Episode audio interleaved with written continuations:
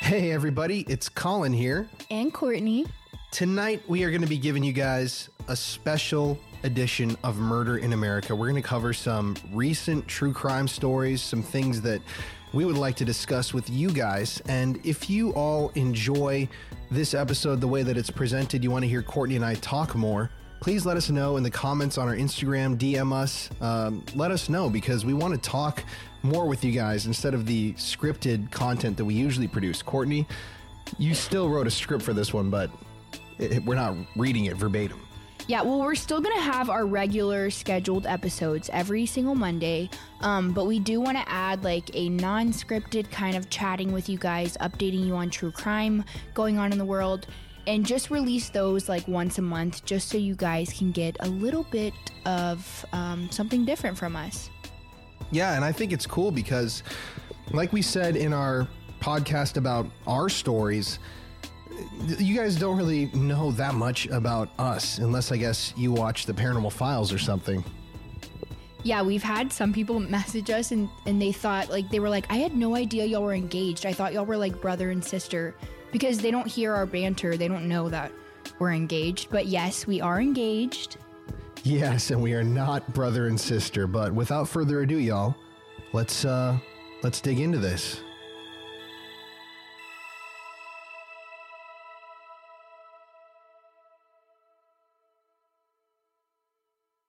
All right, so uh, first we're going to give you guys just a little update about our lives. Paranormal Files, my YouTube channel, doing very well. A lot of you guys I know watch, and it's awesome to have everybody out there. Sadly, the Ed Gein video, if you guys on here um, haven't seen it yet, it's a great documentary about Ed Gein with Courtney and I both, and my parents.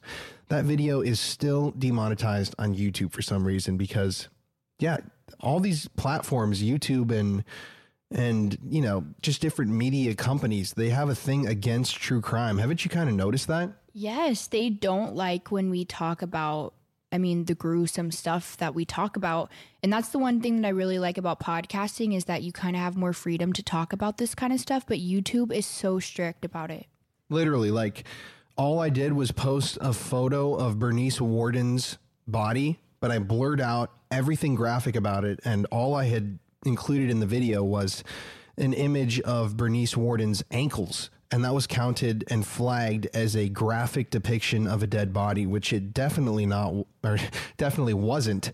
And so, yeah, that entire video, it's three and a half hours long, got demonetized. And I know true crime content creators that consistently have that stuff happen to them. It's it's crazy and our podcast, let's get into that real quick because this is coming out. We're changing our schedule, everybody.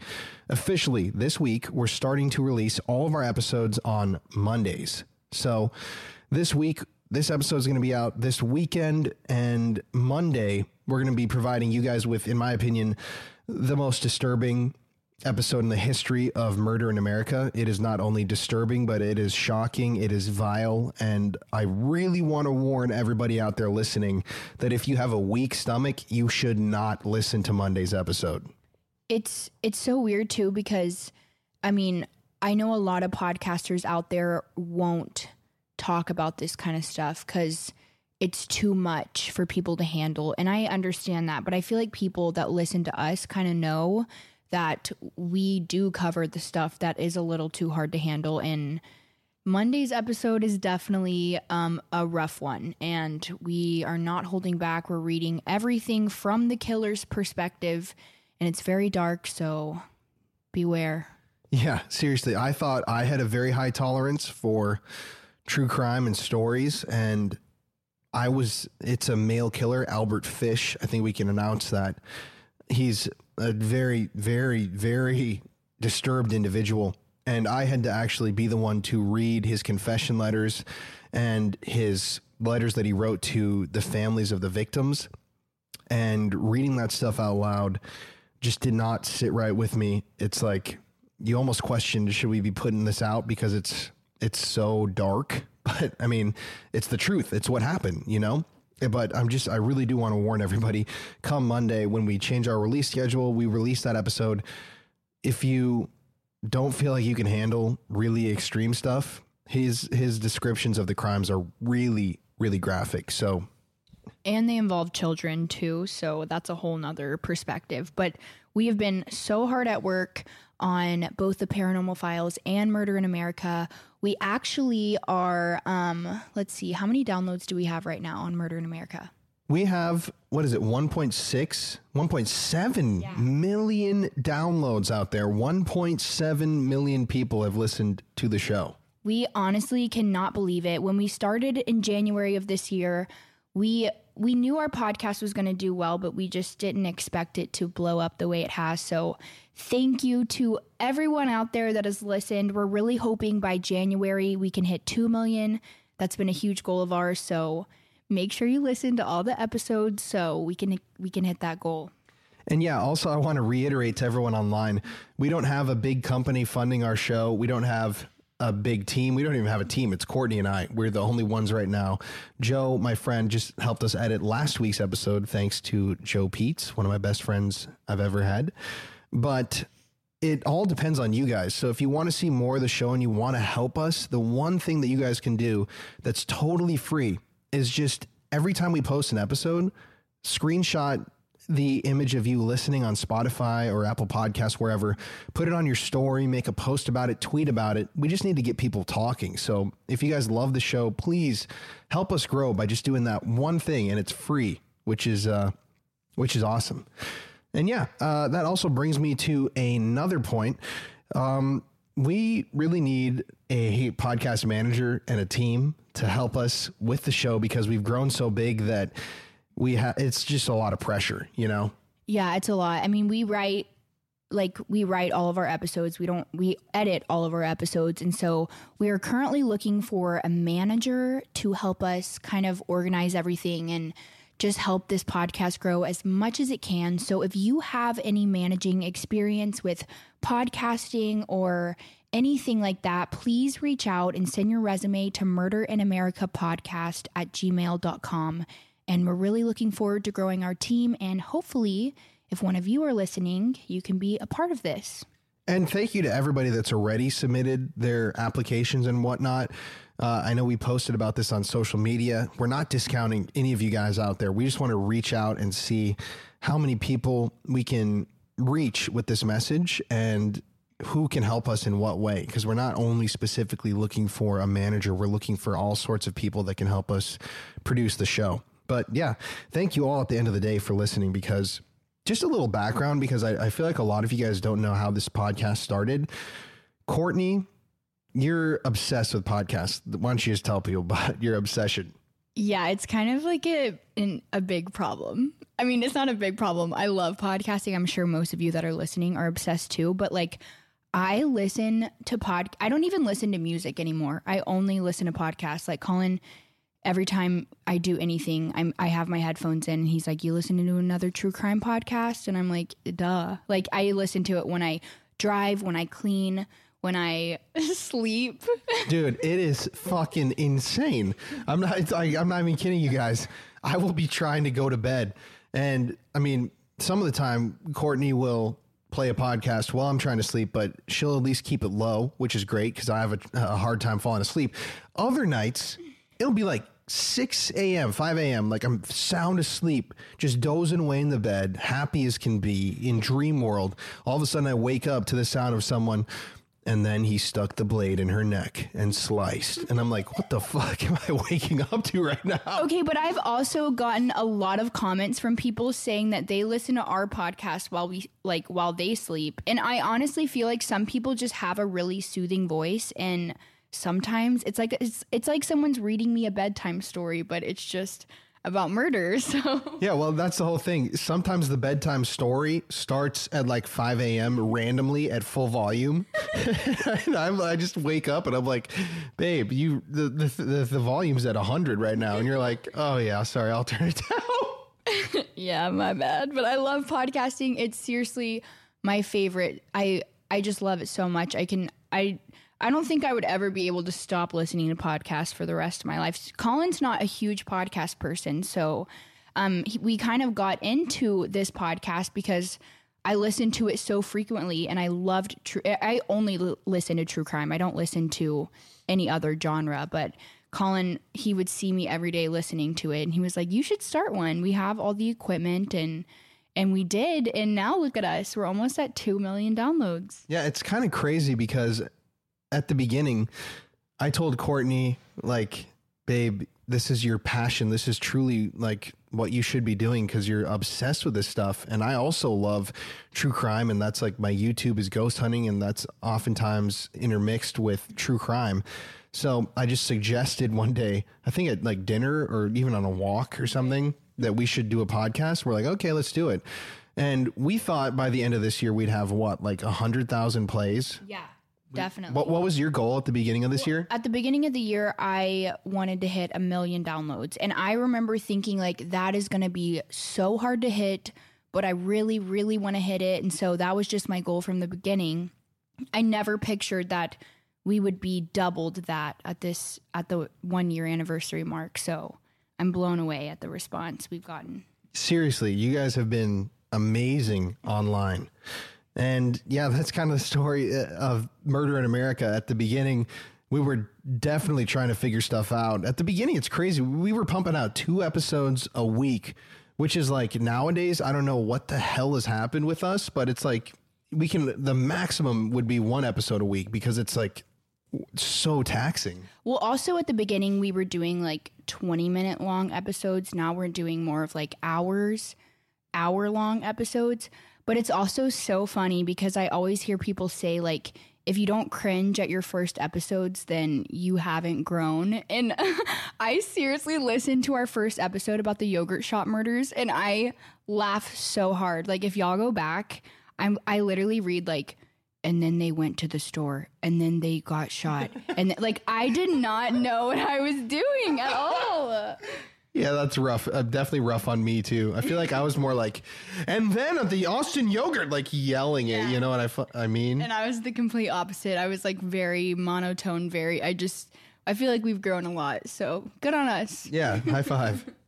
okay, guys, with that, we're going to head to an ad break. We'll be back very soon with some news about the Houston Candyman. And then, did I just say Candyman? I said that really strangely. Well, we're this episode we are going to be talking about updates in the true crime world and then we're going to end the episode with an in-depth look at the Astroworld tragedy. So stick around for that. See you on the flip. Hello, everyone. The holidays came early this year, not only for you, but also for your man here at Manscaped, the leading men's hygiene brand. Manscaped just launched new products that your man will actually use, including their all new ultra premium body wash and a two in one shampoo and conditioner. It's time to give the man in your life the gift of beautiful skin and hair this holiday season. Go to manscaped.com and use the code MIA for 20% off plus free shipping. It's so important to keep yourself groomed and to keep good hygiene in those areas. So, the Manscaped Performance Package 4.0 is a perfect gift for your man. Inside of the Performance Package 4.0, you will find the signature Lawnmower 4.0.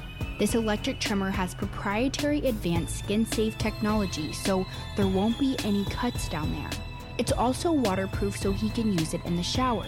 The Manscaped Performance Package 4.0 also includes a crop preserver and crop reviver, an anti chafing ball deodorant, moisturizer, and toner. Tis the season to load up on Manscaped products. Get 20% off plus free shipping with the code MIA at manscaped.com. Every guy has Manscaped on their wish list, so get them a product that they'll actually use this holiday season. And with that, we'll take you back to our story.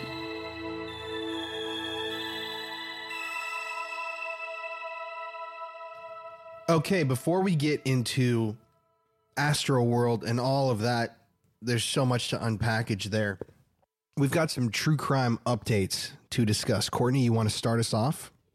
Yeah, so there are some I I don't know if I would say developments, but the Houston Candyman, if any of y'all know that case, I think we've you've talked about it a lot. Colin has a whole entire episode on his YouTube channel about it, but he was a serial killer in Houston, which is where I grew up. Um, and he would kidnap, torture, rape, and murder young men in the Houston area. young boys, really. Yeah, young boys. They were all Yeah, so I had an episode recently on the Paranormal Files, my YouTube channel, where we dug super deep into the story of Dean Corll, the Candyman. Courtney and I, once again, actually went to Dean Corll's house where he was murdered by one of his accomplices. We visited his body dumping site, the boat shed. We went to the beach where he had dumped bodies. Um, and we even went to his grave, which is interesting because most serial killers or killers in general are buried in prison cemeteries. And Candyman was never actually tried for any of his crimes or anything. So he was allowed to be buried outside of the uh, the prison cemetery because he was never like you know formally arrested and whatnot. Yeah, so Dean Corll was actually murdered before anyone ever knew he was a killer, which is really unfortunate. But his teenage accomplices, the the boys that helped him um, kidnap these boys and kill them, they actually murdered Dean Corll before he was ever even suspected of being a killer. So unfortunately, he died with everyone thinking he was just a normal guy. And yeah, that's the whole thing is that since he was never formally interviewed, investigated, sentenced to anything, uh, he never really had the chance with police or authorities to reveal where all of his victims were buried. And that leads us to our new news. Um, this is crazy. Like back in the day when Dean Corll was murdered, the Candyman, his accomplices helped the police find a number of the bodies of Dean Corll's victims, but allegedly they didn't find them all. According to Elmer Wayne Henley, who was Dean's like right hand man, he was a, a teenager when they first met, and he ended up, like we said already, helping kidnap and facilitate the rape, torture, and murder of these boys. According to Elmer, there are more bodies out there, and just I think what was it this week? Yeah. Yeah, they the police in Houston once again began digging up properties. They specifically dig dig up. They specifically dug up Dean Corll's backyard at his house where Courtney and I were filming, um, in search of additional victims and bodies that may have been lost. Yeah, there are still t- at least 20 victims that are unaccounted for. And it's crazy to me that they're just now digging up his property. Like, this was 50 years ago, and the police department was fully aware that he killed dozens of young boys. And so the fact that they're just now getting around to searching his property is just crazy to me. But hopefully they can find some and they can bring their families um, some closure. Yeah, and it was interesting digging into. Oh, we got a mic issue there. Uh, it's interesting digging into the case because there are these lost bodies and victims that were suspected, but there's no confirmation. It's a very open ended story. There's no closure for a lot of these families whose sons went missing during that time period. And when we filmed, I think it's called Seven Mile Beach, right? I think so. Um, we went to the beach where a number of the bodies had been buried. And, like, for example, one of the bodies that was claimed to have been buried there was never found. And a hurricane had swept in at one point and moved the shoreline further up. So, online, it's officially listed uh, this victim's body as lost at sea, which is like what happens then? Is the body like still under the sand or did they did the remains float up? It's it's like it's the the case is just confusion all around, really. Right. And it's just it's really sad because I mean, just to think that your son is lost at sea and then there's 20 other victims families who still don't have answers and so hopefully this week that they can I hope that they find something so we can bring a little bit of closure to this case. Yeah, we'll keep you guys updated on our Instagram if investigators find anything. Obviously, that's something we would post immediately.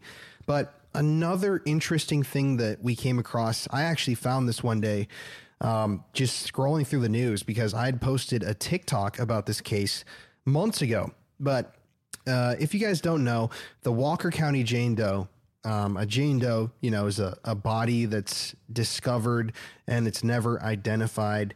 Um, back in 1980, a young girl was found raped and strangled to death on the side of I 45, which is a uh, highway in Texas. And investigators determined that the girl was around 14 to 18 years old, but she didn't match any missing persons cases, so no one knew who she was. And for years, decades, she was only known as the Walker County Jane Doe. Yeah, so they found her on the side of I 45 and they believe she was strangled with her pantyhose that were found near her body. But just this past week, they finally identified her after 40, I think it's 41 years. Is that right? Yeah. Yeah, that's great. Um, but she was finally identified as 14 year old Sherry Ann Jarvis from Stillwater, Minnesota. Investigators, interestingly enough, had been testing her DNA for years and they came up with nothing. But this past year, luckily enough, they were able to find six people, six people who shared Sherry Ann Jarvis's DNA. So eventually the authorities reached out to her family and they learned that 14 year old Sherry was removed from her home for habitual truancy. She was placed in a foster care system, but she ran away shortly after. Yeah, so for 41 years, her family never even knew that she was dead. They just assumed she ran away. And somehow she was somehow she ended up in Texas. No one really knows how, but on her last day of life, um, it was actually Halloween. She was seen near a truck stop and she was asking people for directions to the Huntsville prison. Um, my grandpa actually used to work there. Um, but some for some reason I don't know if she was in contact with an inmate there, but somehow she made her way from Minnesota down to Texas. And the people that she was asking directions for, they were like, "Where are your parents?" Because they noticed she looked really young, but she kind of just dismissed it. And then the next thing they know, they find her on the side of I 45. And I just think that um, genetic genealogy is a crazy thing in the true crime world. So many people are being brought to justice because of it. So many people are being identified. And it's just really, it's such a great thing that we have this now to help bring people to justice, you know? Because that's what happened with Golden State Killer. You know, the genealogy proved that he was like one of the worst killers in California history. And the guy's just staked out at his house, living his life normal as can be. Little does his, or little do his neighbors know that this guy is, you know, serious a serial rapist and murderer like a hardcore criminal very very very evil and violent man. Um, so it's interesting to think about like who they might find in the future with all this technology. But the sad thing is that they'll never probably find her killer and that's going back to the walker county jane doe it's a great break in the case to identify her but I mean, there's still no real lead on who may have done this to her. Well, the thing is, you can't solve a case. It's very difficult to solve a case if you don't know who your victim is. So it's very, it's always the first priority anytime you find a body to find out who it is. Because if you don't know who it is, you can't trace who they were talking to, where where they were, where they're from. There's kind of no leads to take in the case, and that's how it was for Sherry for 40 years. Um, but investigators now are saying now that we know who she is, hopefully we can find who killed her. Um, apparently, the um, investigators in Huntsville um, even sent her picture around to the prison and they were asking the inmates, like, do you know who this girl is? But nobody came forward. But obviously, no one would come forward. But none of them would have killed, like, obviously, no inmate killed her because they were in prison. yeah. And so a lot of people believe that I mean someone picked her up at a truck stop or somewhere in Houston and took advantage of her cuz she was vulnerable. She didn't have any family there. She she was 14. She was a baby and she was all by herself. So someone clearly took advantage of that and killed her. So hopefully now that we know who she is, we can find out who killed her.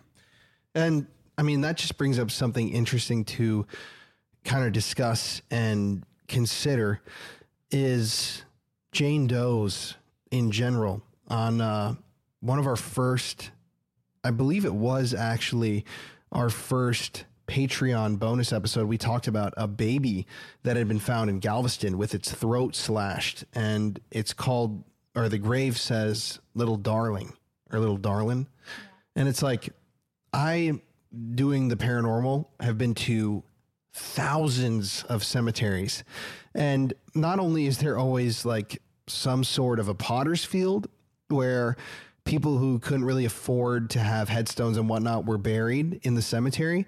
But there are additionally lots and lots of graves around the United States and even, you know, globally that just say unidentified person. Murder victims, there are gravestones that literally say like unidentified murder victim, victim of John Wayne Gacy is one. I know for a fact one of John Wayne's victims' remains are not uh, identified to this day, and their their gravestone just says something like that, like victim number thirty four or or something like that.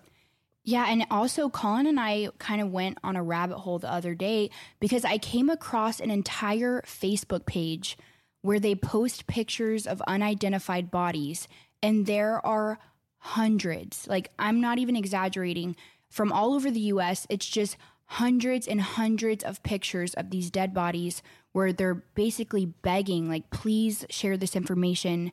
This person's unidentified and we need to find who killed them. Some of the people that are on the Facebook page have been unidentified since 1990, 2000. So their bodies have just been sitting there unidentified forever. And the pictures of them are out on the internet for everyone to find them, which is actually um, something that we're going to bring up in the Astroworld case. Um, but we'll get to that in a second. Yeah, and that's I mean, that is just some really tough stuff to think about and try to reconcile with as a human. I mean, that that page we were looking at, um, do you remember was it from I think Florida or yeah, Florida? But I mean, that's just that's the morgue unit from one county in Florida. A county.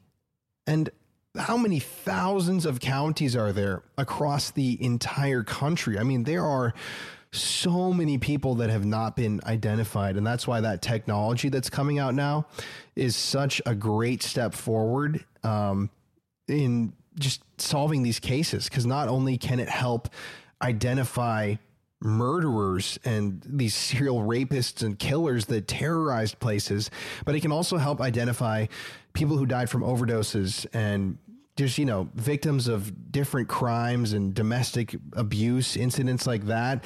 People that didn't really get justice and not only did they not get justice cuz I mean their killer was obviously never caught but they they their families didn't even know what happened to them so that's I think a very very cool thing that they have finally started to implement. And what's crazy back to episode number 1 of Murder in America I don't know I mean, I know there's something with the FBI and how this all happens, but the yogurt shop murders, they have the DNA of the killers, but for some reason, like APD Austin Police, they're not allowed to run tests on it, which is, I mean, uh, some sort of technicality in the government, but it's like, I don't know why you would stop that from happening. Cause I remember a news article coming out, I think this year, yeah. where they were talking about the the police here in Austin, where we're recording this podcast, they want to test the DNA, but they're not allowed to. That's insane to me. And the four girls that were murdered in the yogurt shop, their families never got any justice. They had to go through entire trials where people were giving false confessions. And that in itself is just traumatic that the families had to go through all of that. But then the fact that they have the DNA and they can't test it for whatever reason is just horrible. But hopefully, we'll be getting answers on that soon. But it is just such a great thing that we have DNA now. And I know a lot of killers that haven't been caught yet are probably freaking out yeah, that, yeah, because they're coming up next. And hopefully, we will be able to catch a lot more killers here in the future. But I think it's time to talk about Astroworld. Yeah, guys, we're going to take a commercial break real quick. Stick with us through the ad. Once again, you guys interacting with our sponsors is what helps keep the show afloat. So please in the Christmas season, help us out, help your favorite show out, and purchase one thing from one of our adver- uh, advertisers, advertisers, or sponsors, because that is what truly helps bring you guys Murder in America. So we're going to cut to that now, and we'll be back with uh, Travis Scott's Astroworld. This podcast is sponsored by BetterHelp. Now, everybody out there that's listening, is there something that's interfering with your pursuit of happiness? Um, for myself, it's definitely my anxiety. It's something that I have to deal with every single day, but through BetterHelp, I've been able to control my anxiety. BetterHelp will assess your needs and match you with your very own licensed professional therapist, and you can start communicating with them in under 48 hours. This is not a crisis line, it's not self help, it is professional therapy done securely online. There are a number of different professionals that come from a broad range of expertise on BetterHelp, and it's totally confidential. It's online, it's you and your therapist. The service is available for clients worldwide. You can talk over the computer, you can do weekly video or phone sessions, and by doing that, you don't have to go into a clinic, you don't have to go in anywhere. You can get this help right from your couch, from your chair at home. It's it's really really helpful. BetterHelp wants you to start living a happier life today. You can visit their website, read their testimonials that people post daily. There are lots of people that have found help with BetterHelp. So visit betterhelp.com slash MIA. That's betterhelp.com slash MIA and join the over 2 million people who have taken charge of their mental health with the help of an experienced professional. Once again, special offer for Murder in America listeners. Get 10% off your first month at betterhelp.com slash MIA. Now let's get back to the show. So I woke up on Saturday, November 6th, and I saw the um, Astroworld tragedy on on the on social media and I Colin was still asleep so I immediately woke him up and I was like oh my god did you did you know or well obviously you didn't know but I was like eight people died at Astroworld and he didn't even believe me. He was like no they didn't. Like he thought I was joking with him for some reason but Yeah, I mean, it was it was almost like to me I wanted to believe it was a joke because strangely enough, my sister was there at Astroworld. So, to give you guys some context how weird that is, I'm from South Dakota and my sister is also from South Dakota obviously. But I moved to Austin almost 6 years ago and then you know, 3 years ago two years ago. I don't, I don't know exactly, but my sister came down to Texas and moved to Denton, which is near Dallas, about a three and a half hour drive.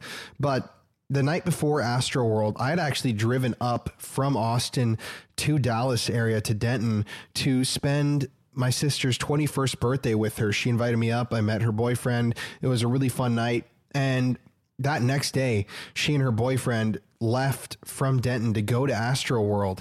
And just real quickly, I'll tell you her story because it's crazy. Um, her boyfriend uh, had lost his wristband to get into Astroworld, and they actually got to Houston from Denton later than they thought they would. So when they got there, it was already late, and he lost his wristband. So they had to wait in like a 45 minute long line to replace it. And then when they got in there, they went to try get merch, and it was all sold out.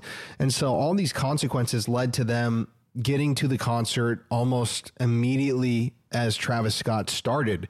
So they weren't deep in the crowd, but some of their friends were actually at the barricade at the front of the concert and they were getting crushed. They were getting really mangled. And my sister and her boyfriend were sitting in the back. And I just called her. Her name's Tessa. I just uh, talked to her the other day. And at one point during the concert, they saw a group of people just start running from the crowd back towards them, screaming out that people are dying, people are dying, you need to leave. And apparently, the entire crowd around my sister Tessa and her boyfriend just they all took off running backwards and so did my sister. And she said she was crying she was afraid for her life. She thought that it could have been like a shooter situation because it was so chaotic.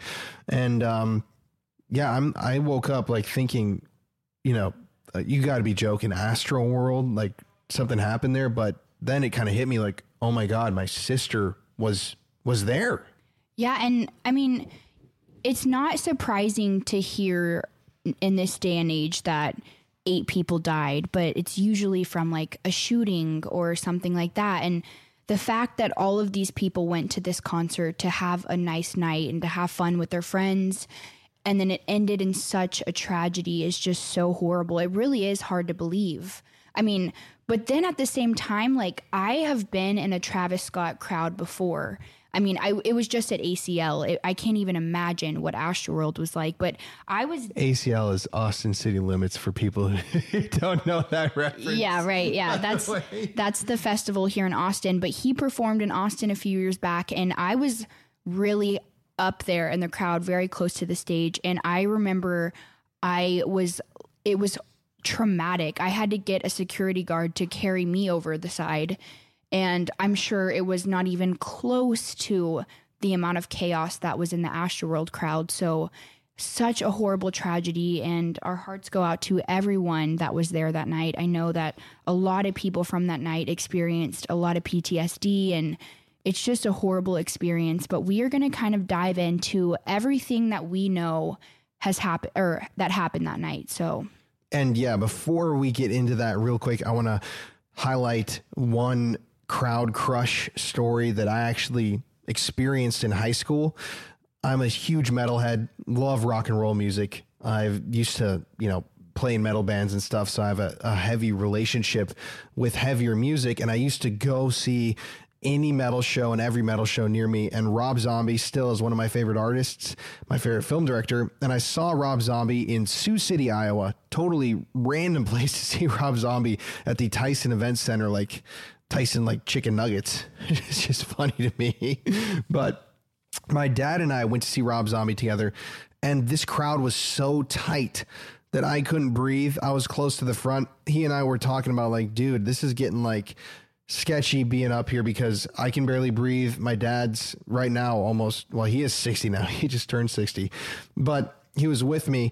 And while this crowd was like crushing us and you could barely breathe, this gigantic, like six five guy from behind my dad reached up from the crowd crush and just grabbed him on the shoulder. And this guy had long black hair hanging over his eyes, down past his shoulders. And he really looked like the Grim Reaper, like the Reaper of Death. And he's grabbed my dad. My dad will tell you the same story because he was freaked out by it. And the guy would not let go. My dad like kept shooing his hand away.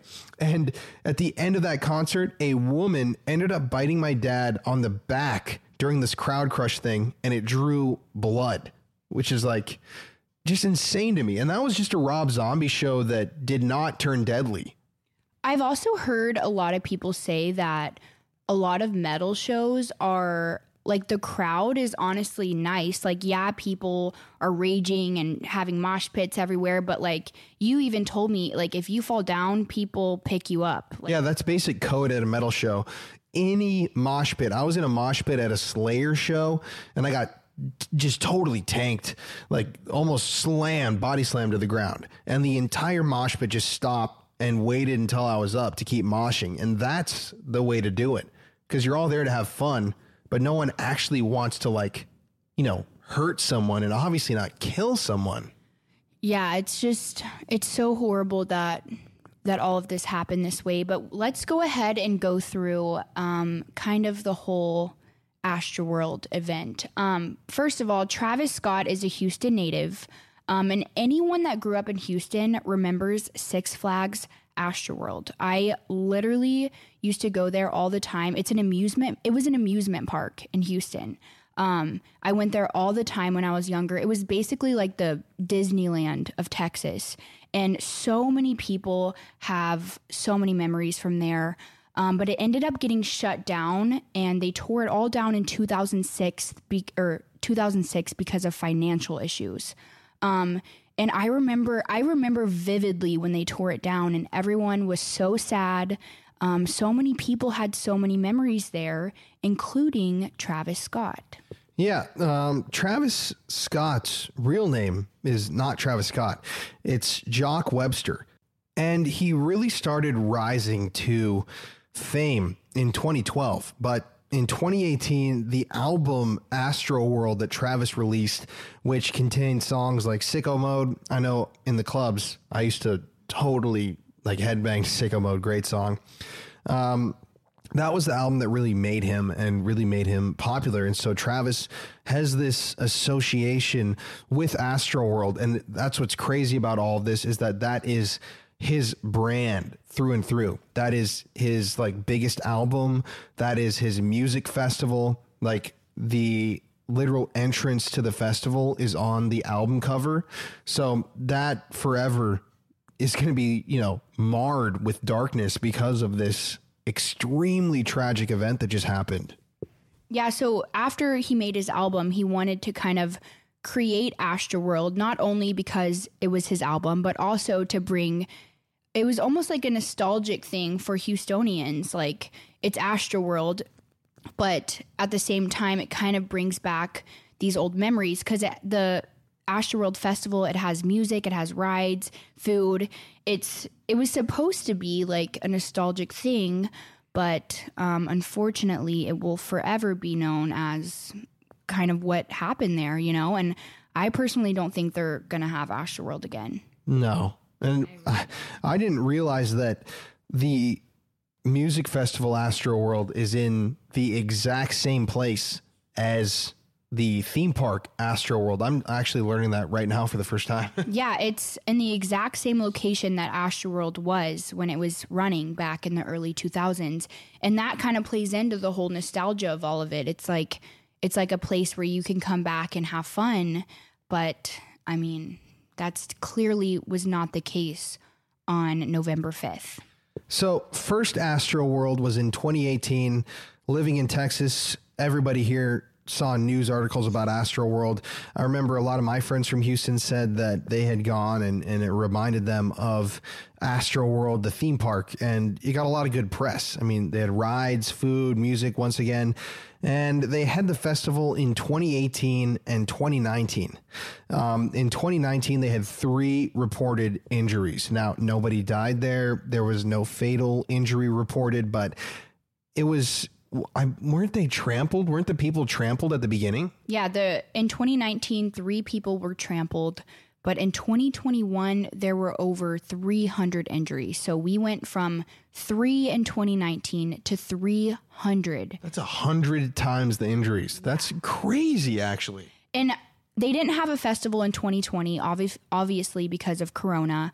So like, I don't know if people being cooped up in their homes made the crowd more rowdy or what, but um, so many people that went there said that the energy of the crowd this year was completely different than the energy of the first few years. So I don't know. It's just, it's weird that people were a lot more, they were raging a lot harder this year, you know? Well, I think also, I mean, coming out of the coronavirus pandemic, people are ready to express feelings and ready to connect with people. And when uh, it's an artist like Travis Scott, where it's like a gigantic show, because like even with metal shows, most of the time it's not even like a fourth of that crowd.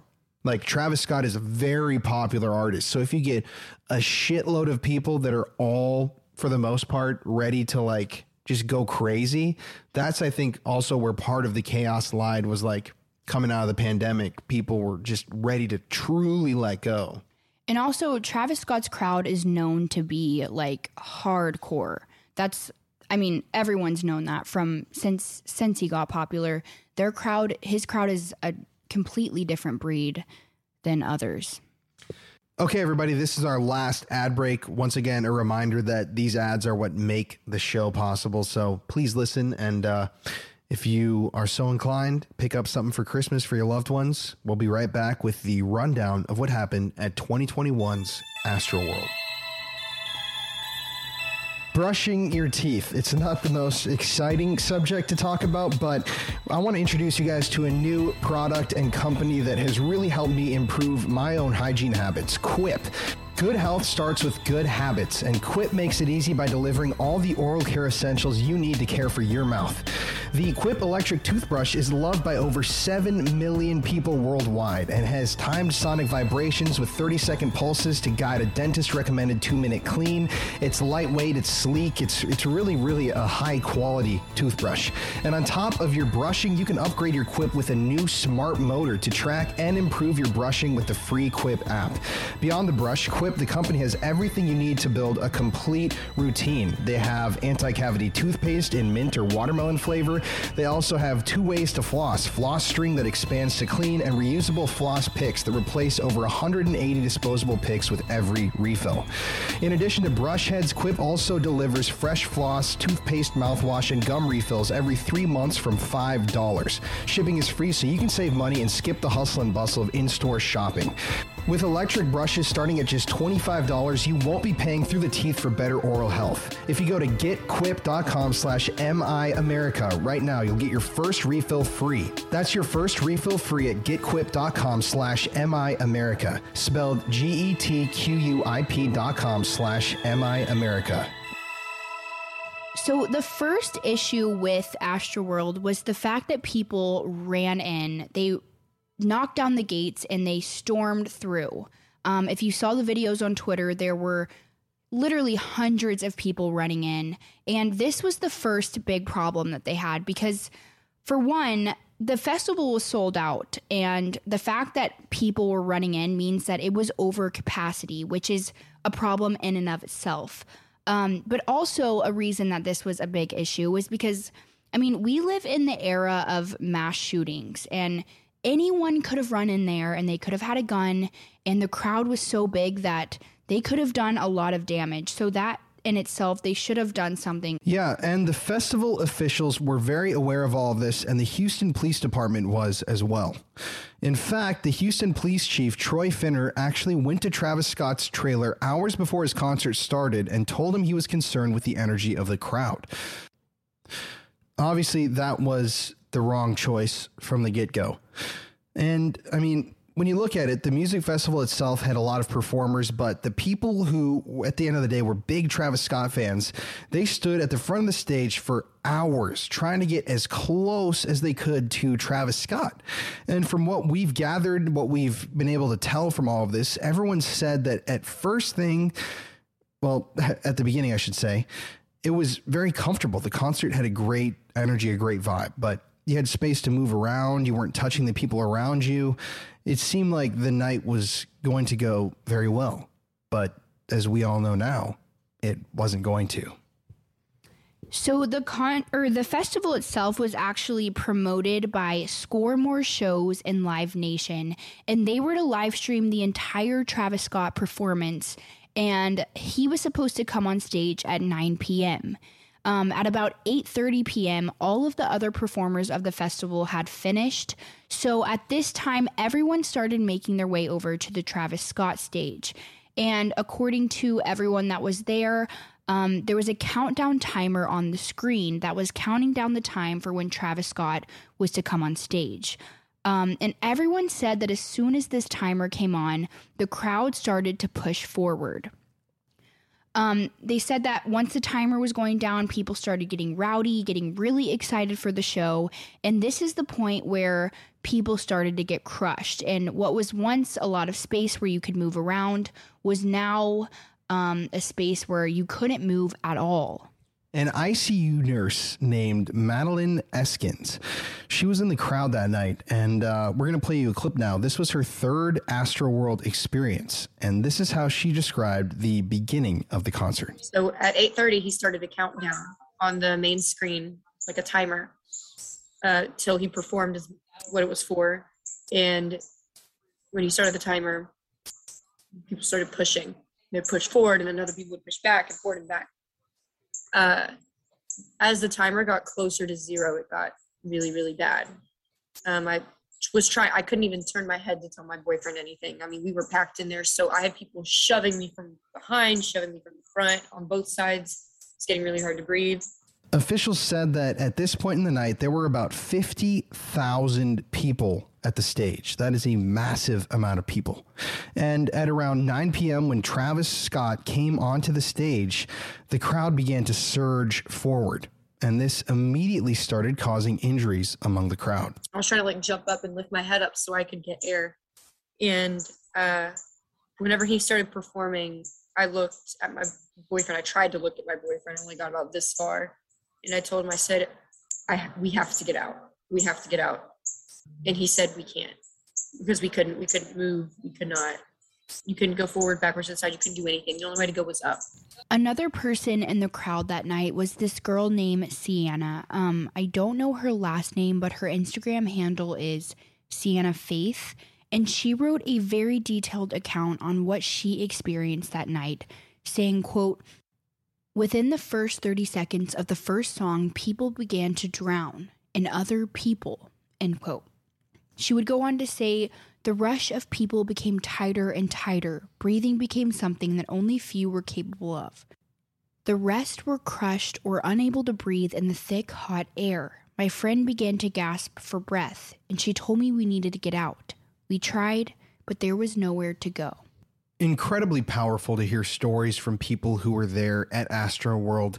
Obviously, I've heard my sister's story, but from other people, it's just hard to believe that this actually happened. Um, it's important to note that at the concert itself, there were chest high barriers that were blocking people from exiting the crowd.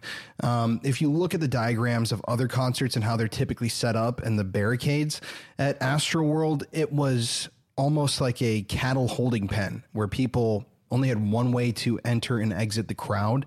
And that created so many issues for everybody that was there. And Travis Scott didn't even make it through the first song before people started losing consciousness in the crowd. And the most horrifying factor was that if you passed out, you didn't have any way to get out and you kind of just fell to the ground while everyone around you just continued to rage, essentially.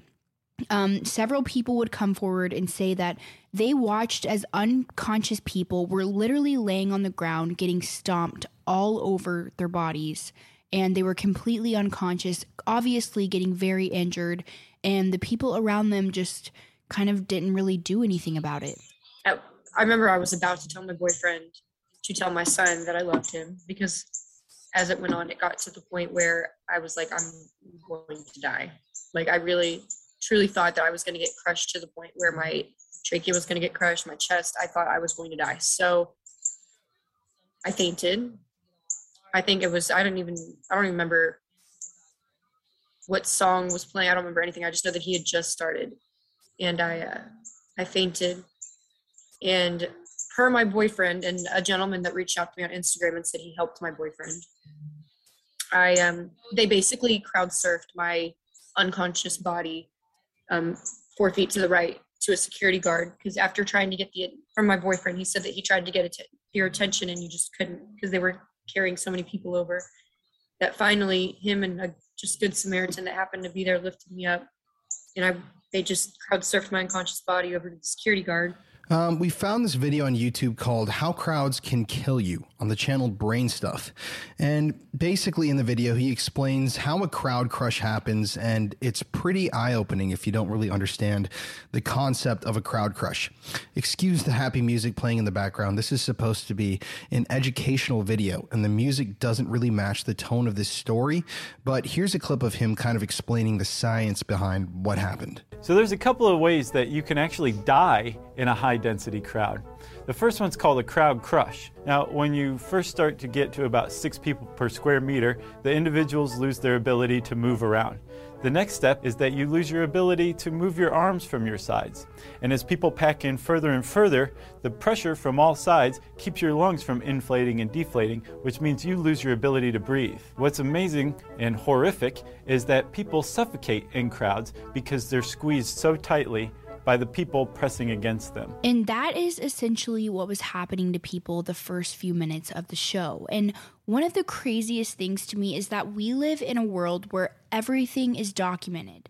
I mean, if you have seen the videos of people at Astroworld, I mean, the look on people's faces are horrifying.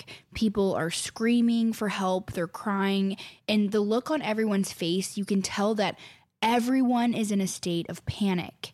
And it's horrible to hear these stories, but to actually see them in these videos and to see the chaos unfold, it it genuinely makes me sick to my stomach when I would watch it. I mean, I felt like watching these videos of people, I felt claustrophobic myself, and to just see that you could tell that they were scared for their lives, which makes it so horrible. Yeah, at this point in the show, people are screaming for help, but the music at that at that time was so loud that no one was getting the help that they needed. But while the music is just blasting through the speakers, people are passing out in the crowd. If you were lucky, you got passed over the barriers to a security guard, to the uh, to the police, and to the EMS services. But if you weren't so lucky, you were one of the people that fell to the ground and got trampled.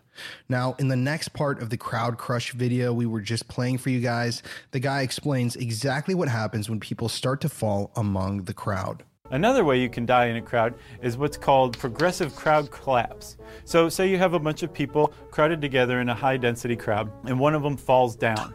That creates a hole in this crowd, and the people who were formerly leaning against the person who just fell down start to fall over, and so on and so forth, and a domino effect is created. People start to pile up, and the ones on bottom are literally pressed to death by the humans who have piled up on top of them. Um, Sienna describes this crowd collapse in her Instagram post, saying, quote, once one fell, a hole opened in the ground. It was like watching a Jenga, a Jenga tower topple. Person after person were sucked down. You could not guess from which direction the shove of hundreds of people would come next. You were at the mercy of the wave. End quote. And if you saw pictures on Twitter, you'll know exactly what we're talking about. We will post some on our Instagram, but it's literally piles and piles of people on top of each other. Yeah, you could just see like three layers of people piled on top of each other. It's just, it's hard to believe this happened in real life at a concert. And the look on their faces, the look on, on all of these people's faces is horrifying. And the worst part is that once you fell at the concert, it was almost impossible to get up. I read stories of people who literally had to bite other people because someone had fallen on top of them and that that person's leg was on their neck and that biting the person was the only way they could let them know that they needed to get up. Yeah, it was a it was genuinely a life or death type situation and I can't even imagine the PTSD that all of these people had while they were fighting for their lives. And an eerie part to me is that these people that were on the ground getting trampled, they came to the conclusion that they were going to die that night. They accepted death. And as they were on the ground and people were stomping at them, they looked around and they saw everyone else having a good time, jumping around, dancing, completely unaware that people were literally dying five feet in front of them.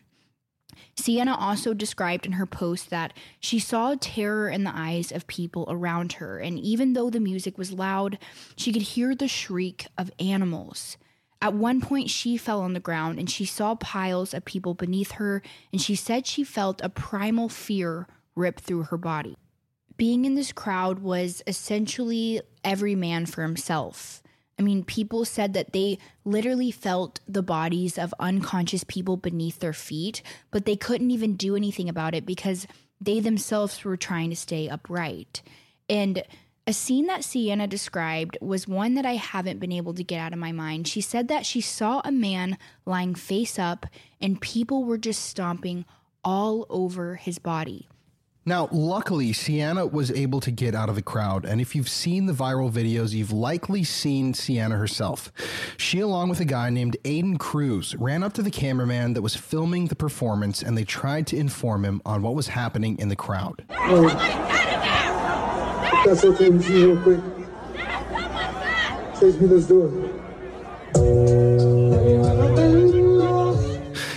Video, you can hear the desperation in their voices as they plead with the cameraman to stop the show.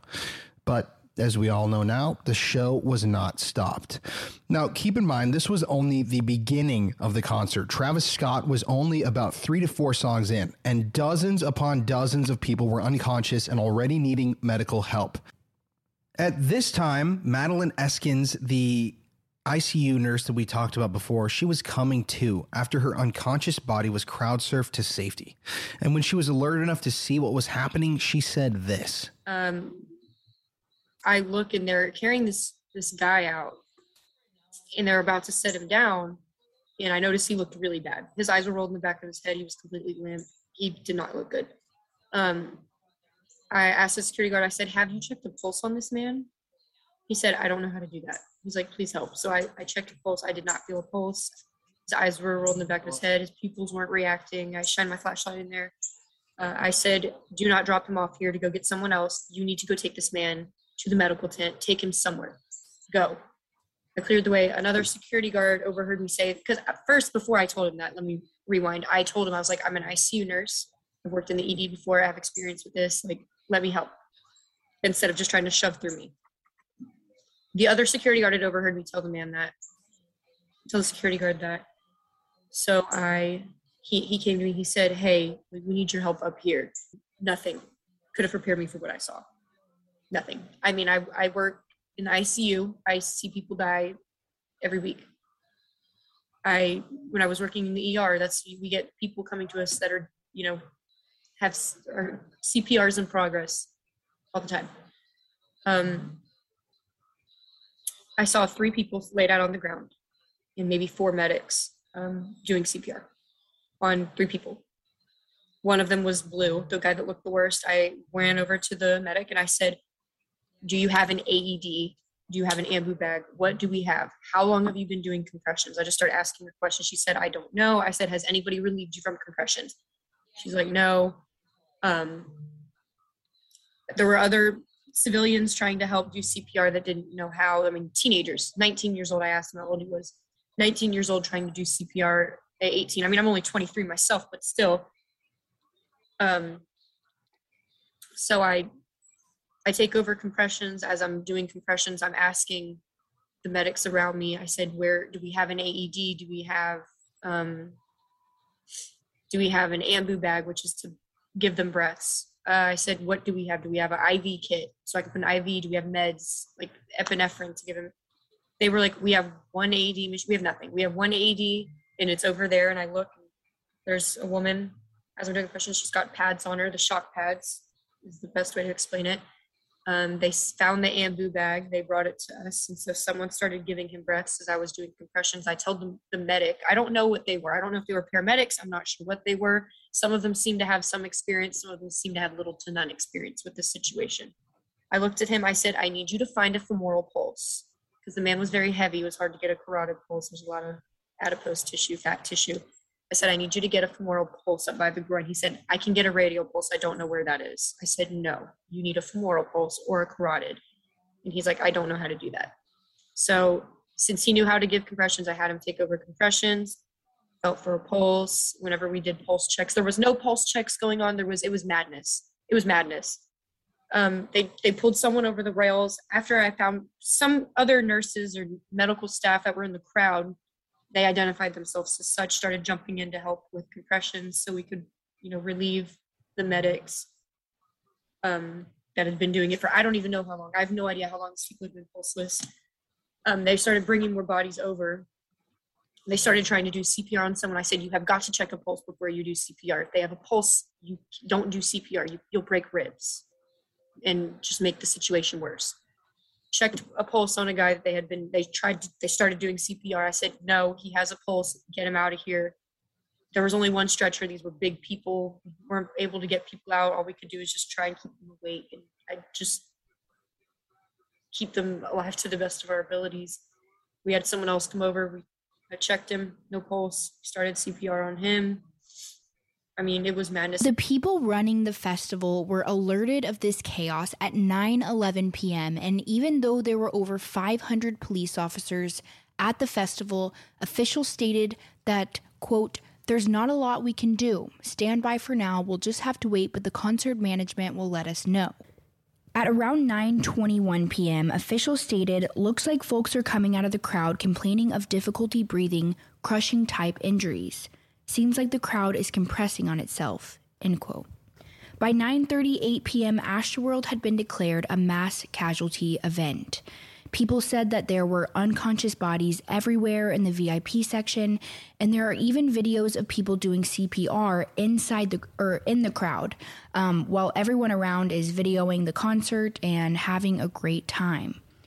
At some point, the crowd was getting so dangerous that people even started to chant for Travis Scott to stop the show. Stop the show! Stop the show! Stop the show! Stop the show! Stop the show! Houston, just make some motherfucking noise real quick, y'all. Stop the show! Stop the show! Stop the show! Cell phone flash right to the air, y'all. Man,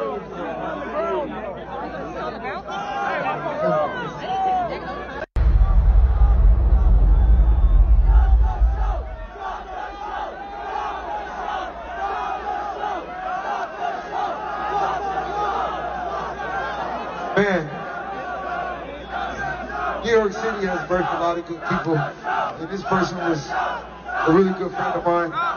He was going too soon. But the show never stopped. People in the crowd were saying that they felt like they were dying, like they were in hell, as Travis's songs played loudly through the crowd. Travis at one point surprised the massive audience by bringing Drake, another rapper, on stage, and this only seemed to make matters worse. When Drake came out, the crowd went absolutely crazy. Here's another video of the crowd, or some audio from a video where people are clearly in distress. Yo,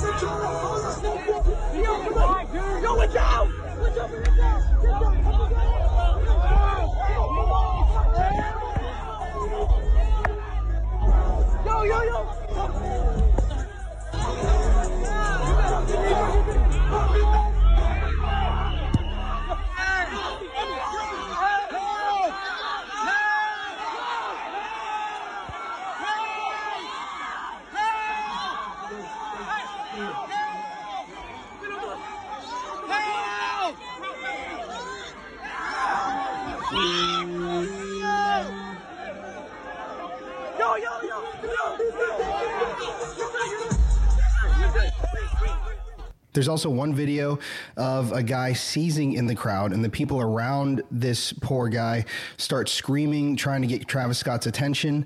And Travis eventually does stop the show to get the man to safety, but you know that was only one small incident while all these other um, people were passing out and, and whatnot around him. Now, at one point, they have ambulances driving through the crowd trying to get to people in need. And it's obvious when you see the videos that the ambulance is clearly having a hard time getting through to the people that they're trying to reach. Um, and as they're going through the crowd, these idiots just jump on top and they just start dancing on them like there's not someone in need right up ahead. crazy. I mean, that is deeply messed up, very, very dark to actually jump on an emergency vehicle as it's responding to an emergency. And that guy actually posted on Instagram afterwards, identifying himself as the man in the video. Um, I don't know exactly what quote he had with it, but it was something along the lines of cancel culture is going to come after me. But if you know me, you know that I rage. I'm not going to apologize, which is so insensitive, especially after all the deaths. And that was literally the next day after the concert when he posted that. This guy knew that eight people died, and apparently he didn't feel sorry about what he had done by jumping on the emergency response vehicles. He was actually like proud of it, which is just very dark. But a lot of people online were just totally enraged that he posted this, and eventually he deleted his Instagram. Yeah, it's so horrible. And it's even worse because Travis saw the ambulance going through the crowd. And at one point, he says, What the fuck is that? Um, and then he sits there for, for a few minutes and then he just continues the concert saying, Put your middle fingers up. Um, and I just think that this is really upsetting because he if he saw that ambulance driving through the crowd trying to get to people in need, he could have taken a few minutes to just say, "Hey guys, let's move aside. Let's let that ambulance through."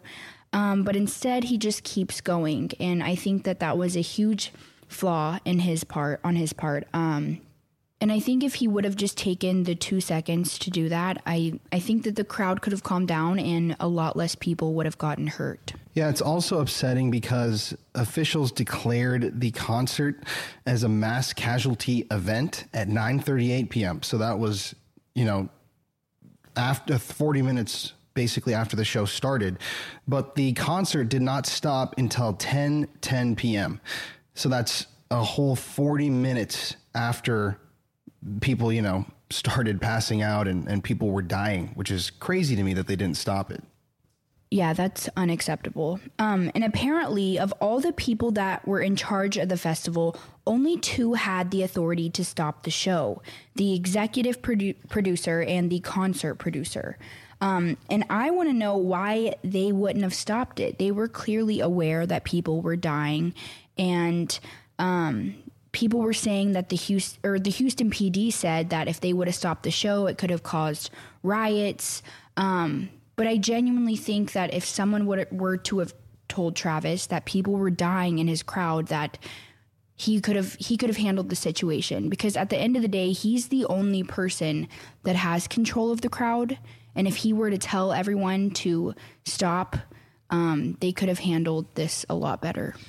Yeah, I mean, just there was so many different things that went wrong about the show when you really look at like the planning standpoint, the way that the actual concert was set up, the amount of people there. It just it was a, just a, a total symphony of errors that led to now 10 confirmed deaths. And when this came out in the news, Courtney and I were both like glued to our phones. We could not research or find enough information about this event because A, it was in Texas. If you guys don't know, we live in Austin, Texas. B, my sister like I said at the beginning, she was there at the show. And C, you really don't see this type of stuff happening uh, in America really nowadays. I mean, there have been crowd crushes and incidents in the past, but not for like decades, you know? Right. And it's also just, like I said earlier, it's crazy with social media nowadays. Everything is documented. And so immediately after it happened, there were so many people on social media posting videos of people um, unconscious, posting videos of people getting CPR. Um, it was just crazy. And there were numerous videos floating around, like we said. Um, I saw this one picture on Twitter that was horrifying. It's still up on Twitter. You can find it if you just look. And it's clearly, the boy in this picture is clearly dead. Um, his face is blue. You can tell by the color of his face that he is not alive. And I um, f- ended up finding out he was one of the victims. Um, so it's just sad that there are pictures of literally dead people in the crowd. And then if you look in the background, people are just smiling and having a good time. And it's just, it's horrifying to see it on Twitter. I can't even imagine what that was like to see it in person. Yeah. I mean, you can go into a deep rabbit hole when you research this stuff. Um, just because it happened in 2021 and now everybody has a cell phone. Back in the day, like if you talk about the Rolling Stones concert where the Hells Angels stabbed and murdered somebody because they were the hired security, there were no cell phones. You know, I, I, believe they were filming that concert, so they have like video footage of it. But at a lot of these other crowd crushes and stuff and things that happen, it, the footage that emerged came from like one camera and one view.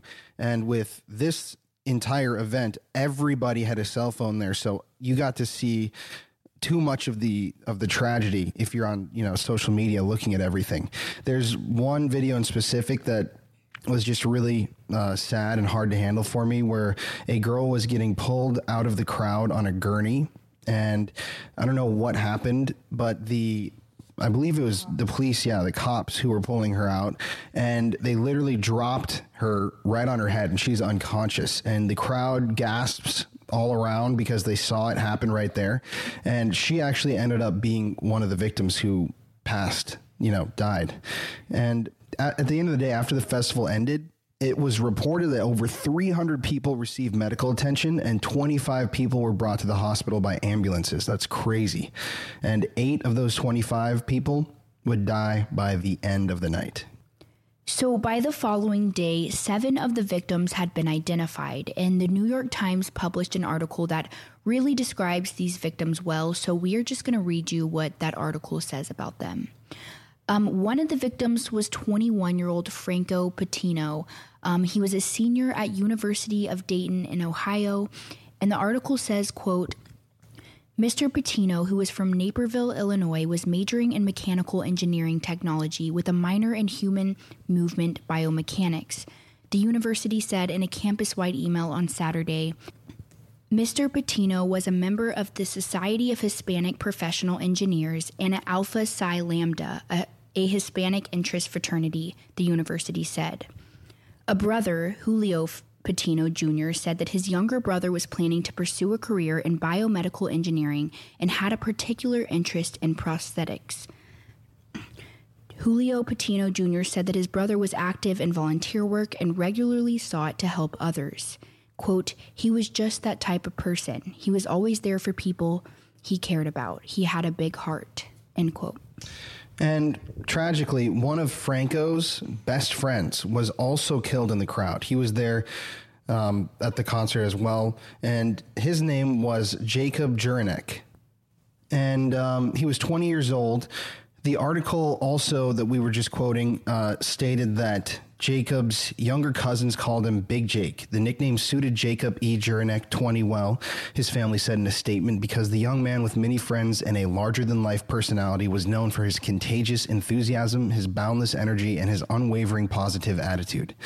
Mr. Jurinek was a soon Mr. Jurinek was a junior at Southern Illinois University Carbondale, where he was studying art and media and was on the dean's list this semester. The chancellor of the school, Austin A. Lane, described him in a statement as a creative, intelligent young man with a promising career in journalism and advertising. Just heartbreaking to read all these details. The youngest victim at the time was 14-year-old John Hilgert. The article states, quote, green ribbons appeared at Memorial High School just outside Houston. It was the favorite color of John Hilgert, 14, a freshman, who was the youngest person to die at Astroworld. He told friends that he wanted to go to the performance by the rapper Travis Scott early to get a good view. Now, family members, friends, former coaches were left to make sense of his death. On social media, those who knew Mr. Hilgert told similar stories of a young, kind boy who was known for being a good student and an athlete who played baseball and football. The next victim, um, this list is it's shocking how long it is, was 16 year old Brianna Rodriguez. Brianna Rodriguez, 16, was a student at Heights High School in Houston and was a drill dancer as part of the band program. Brianna was someone who performed with the band and was someone who could always make anyone smile, the band said. Although she's gone and she cannot perform with, with us anymore, we know she'd want to still enjoy our time in Heights. The next victim was 23 year old Rudy Pina. He was another one um, of the young victims that night at Astroworld that passed away. Um, and the article says, quote, Rudy, Rudy Pina, 23, was another one of the victims. Quote, Rip to my cousin, Kimberly Escamilla wrote in a Facebook post, You will be missed. She described him as always smiling and so nice. His sister, Jennifer Pina, told the Laredo Morning Times that he was the sweetest person friendly, outgoing. She said that Mr. Pina had been taken to Ben Taub. Um, yeah, Ben Taub. Ben Taub Hospital in Houston, where staff members told Mr. Pina's mother that he had died.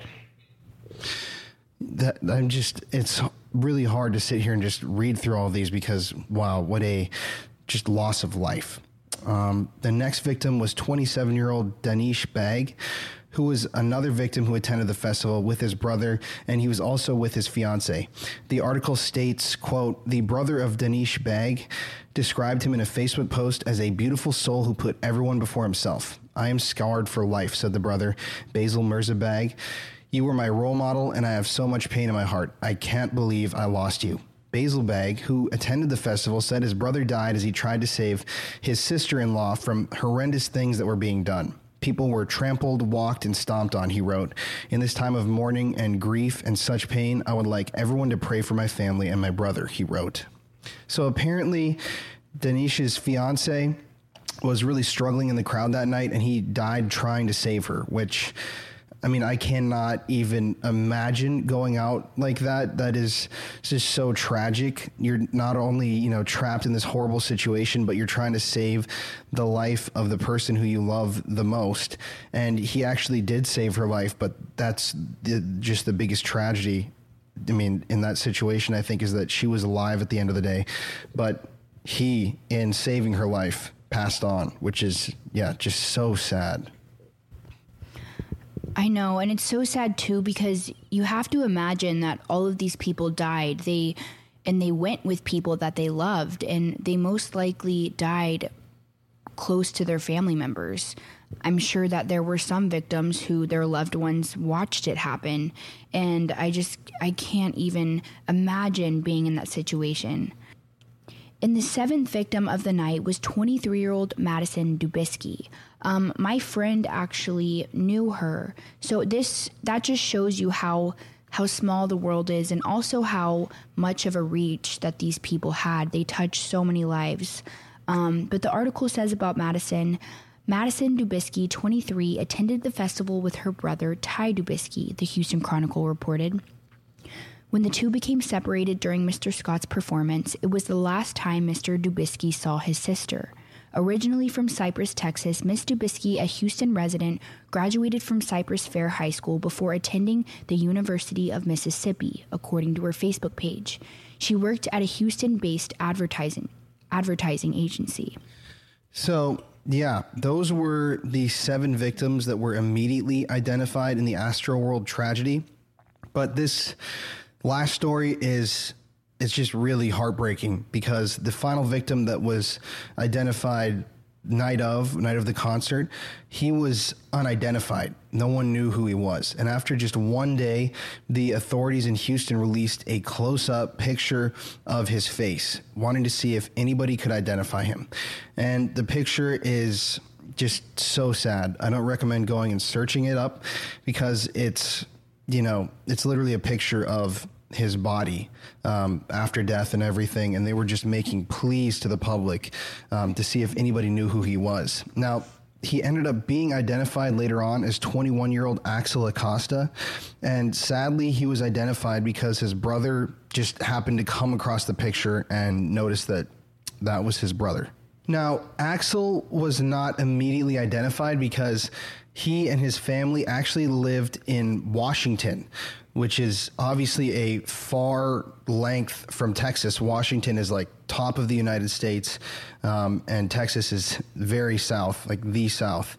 Um, and he had actually traveled all the way to Houston by himself to attend the concert, which is just one of those little twists in the story that you find out that is just so so sad because he actually was looking forward to this night so much. He was fly, he flew there from Washington to Houston, which is like I just said, not a short hop. And the event that he spent all the money to come down for would end up killing him, which is just yeah, once again horrific. But the article states that Axel Acosta, 21, was identified on Sunday by his brother Joel Acosta as the man in a photograph circulated by the Harris County Institute of Forensic Sciences in Texas, which was seeking the public's help to identify the man. Mr. Acosta was a junior at Western Washington University in Bellingham, Washington. I hope I said that right, where he was majoring in computer science. His younger set, his younger brother said on Sunday. Mr. Acosta was a fan of Mr. Scott, but had never been to one of his concerts before, said Joel Acosta, 19, who recalled driving his brother to the airport in Bellingham last Wednesday. From there, Axel Acosta rented a car and drove about 90 miles south to Seattle before flying to Houston for the music festival, his brother said. He finally had the money to go. He was excited to go. It goes on to say when Joel Acosta did not hear from his brother on Friday night, he said he figured that his brother was having fun was having a fun time at the festival. He said that reception was spotty and that the internet was really bad. During the concert, Axel got separated from the person that he had been rooming with at a local ho- hotel, his brother said. The roommate had called me that he had not seen Axel come to sleep that night, said Joel. That's when Mr. Acosta said that he began to worry that his brother might have been among the people who died. His fears were confirmed, he said, when the authorities released a photo of his brother on Saturday. Joel Acosta said he stopped looking at TikTok and other social media posts from the concert. Quote, now I can't look at the videos anymore. End quote.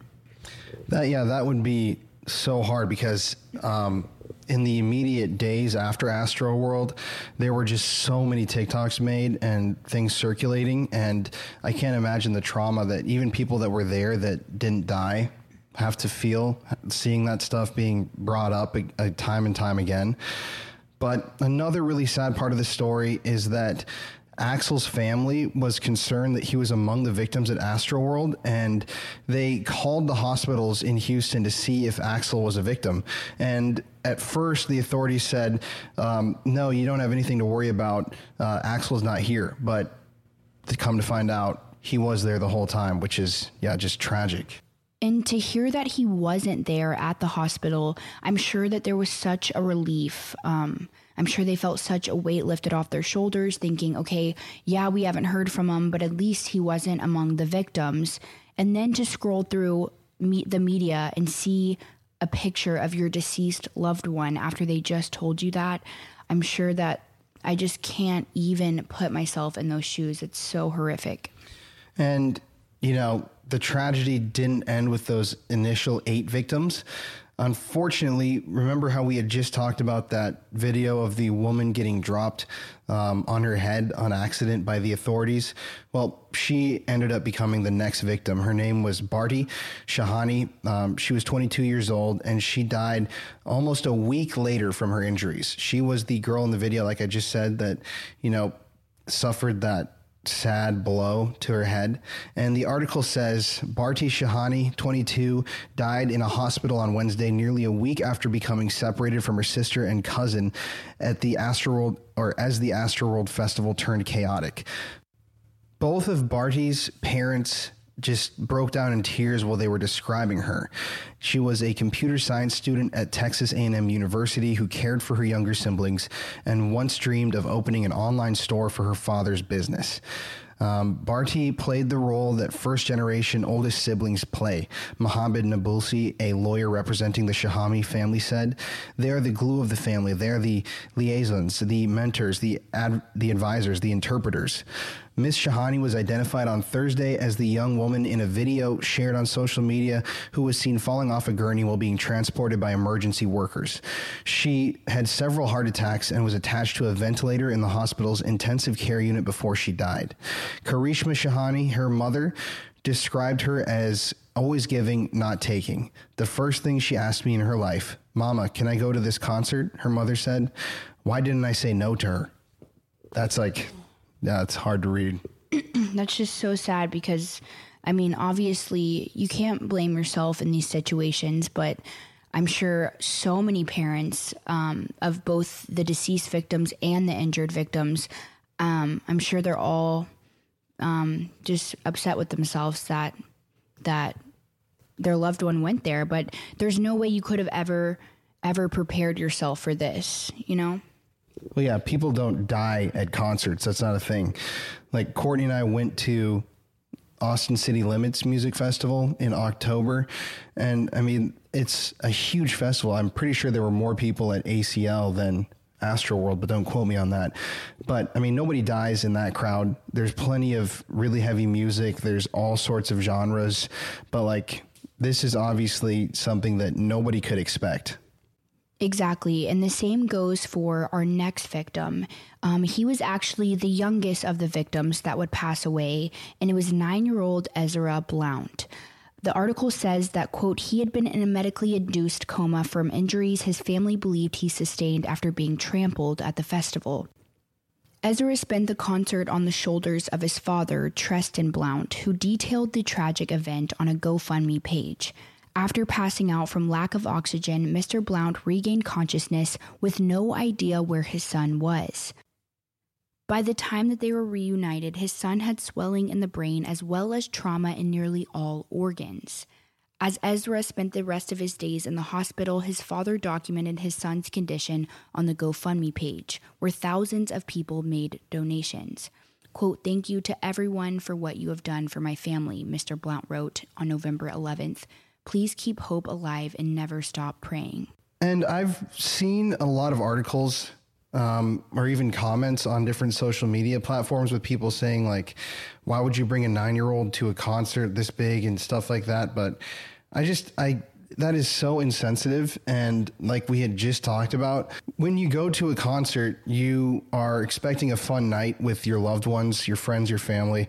And the promoters and the people who put on the event, it's their job to ensure that nothing's going to go wrong. You know, that's why so many thousands, millions of shows happen every year and people don't die at them because they have safety practices and measures and a bunch of those different things were just obviously not followed here with Astroworld.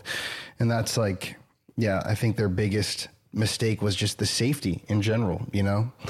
But I actually saw a video of Ezra um, on his show on his dad's shoulders before the concert started, and they were pretty far back in the crowd.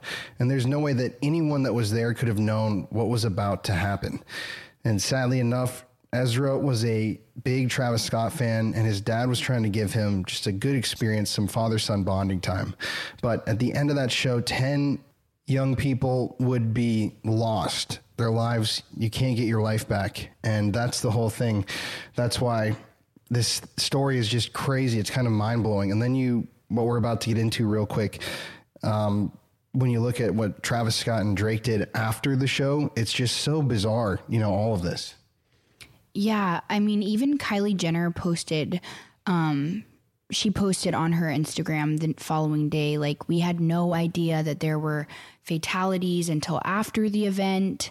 Um, but then at the same time, she, in her Instagram video the night before, she was showing the ambulance, or sh- in her story, you could see the ambulance going through the crowd. Um, it was said that Drake spent a million dollars at a strip club afterwards and like i don't i'm not sure if they knew about the fatalities at that point. Um, i also heard that they went to like dave and buster's. Yeah, they had a party there, Travis and Drake and some other people that performed. but i would think that they would have had to have known before the next day that all of these people died. And if they did i mean i don't know. We we really don't know what they knew or what they didn't know. But it just i feel like it's just not a good look that they were sp- spending all of that money at strip clubs and parties when other people were fighting for their lives in the hospital I mean, the news was breaking already. Like people were commenting on Travis Scott's Instagram. Obviously, there was a massive train of ambulances going in. So it's like, I don't know how you couldn't have known about what happened, even looking back at, you know, the police chief, like all those people issuing these like warnings to the promoters and like the calls that it's a mass casualty incident that was like established during the show. So and they had to have known too because they did they did stop the show earlier than it was supposed to be stopped. I'm, I read somewhere it was supposed to go later, so they did stop the show early, 40 minutes after it was declared a mass casualty, but they stopped it early. So I had I feel like they had to have known that something happened. Hundred percent. But once, like I said, we don't know exactly what all happened. But um, also after Astroworld, there were reports. I believe the police chief actually stated that a security guard had been pricked in the neck by a needle and injected with something. But eventually, that came out as being false. That never happened. And I mean, Travis Scott himself, he has kind of fostered this rage culture where people just come to the shows and they want to let loose. And especially coming out of the pandemic, I mean, not coming out of it, but, you know, getting to go to these big shows again, people are ready to really just get into it, you know? And in the past, he's like encouraged people to jump off of balconies. Um, he f- told a crowd to um, like beat the shit out of somebody because they stole his shoe. Um, all this different behavior um, that was violent, you know. He encouraged people to break down the barriers. He like loved that. So that's I think there's just so many combinations of are just I think that it's a combination of so many different things that happened that night and things that led up to what happened that it's there's really no way to place blame on like one person. It's so many different people. Yeah, it doesn't look good though that Travis has had all of these um, past allegations of violence. Um, like you said, him screaming to get that motherfucker, and it was like this kid in the crowd, or he looked like a kid at least. And then at the last show, he told someone to jump from the balcony, and then someone ended up falling later, and they're paralyzed. So Travis had that lawsuit um, recently, which Yeah, and he actually, that guy, I believe, didn't want to jump. But someone because they were being encouraged, someone from behind him pushed him over the balcony, and then yeah, broke like his back and a bunch of different stuff. Yeah, so I mean, and then even the fact that Travis Scott tweeted right before Astroworld started and said, We're getting the rowdy ones in too. And then immediately afterwards, he deleted that, that tweet because he knew that that's not a good look. Um, and after a few days later, he came to Instagram with a very strange, um, not an apology video. I don't even know his. I mean, it's just his response to the tragedy. Um, if you've been invested in the case, you've seen it. He's rubbing his head and he has a black and white filter on it, and it's just it's a very strange video. I think. Yeah, I mean, there's we're not going to sit here and tell people how to process grief or stress because everybody does that in their own way, but a lot of people just took issue with um, with that video and said like they thought it felt inauthentic. I mean, that was a thing on social media. Tons of people were commenting about it.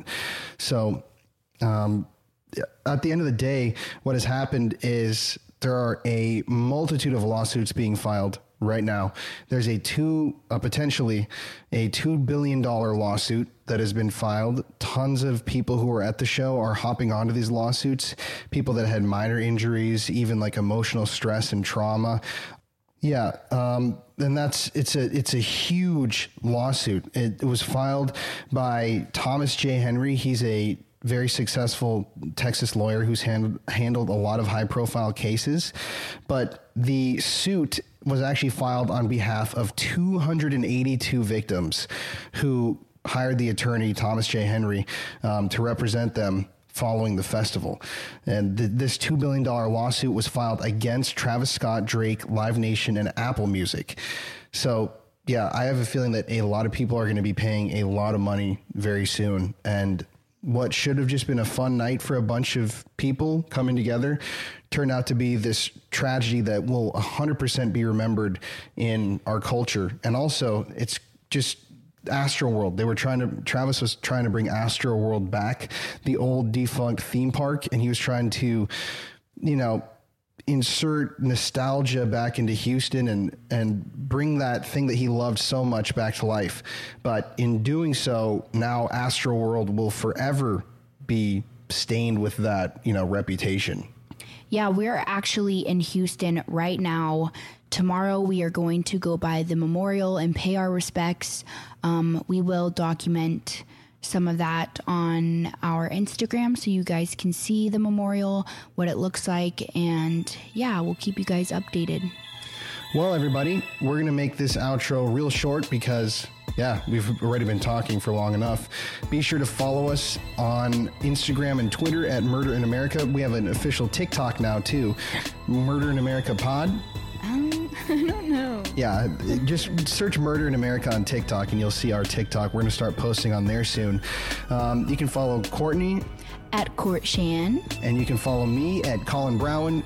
As always, go check out the Paranormal Files on YouTube if you guys want to see what Courtney and I do when we're not doing the podcast.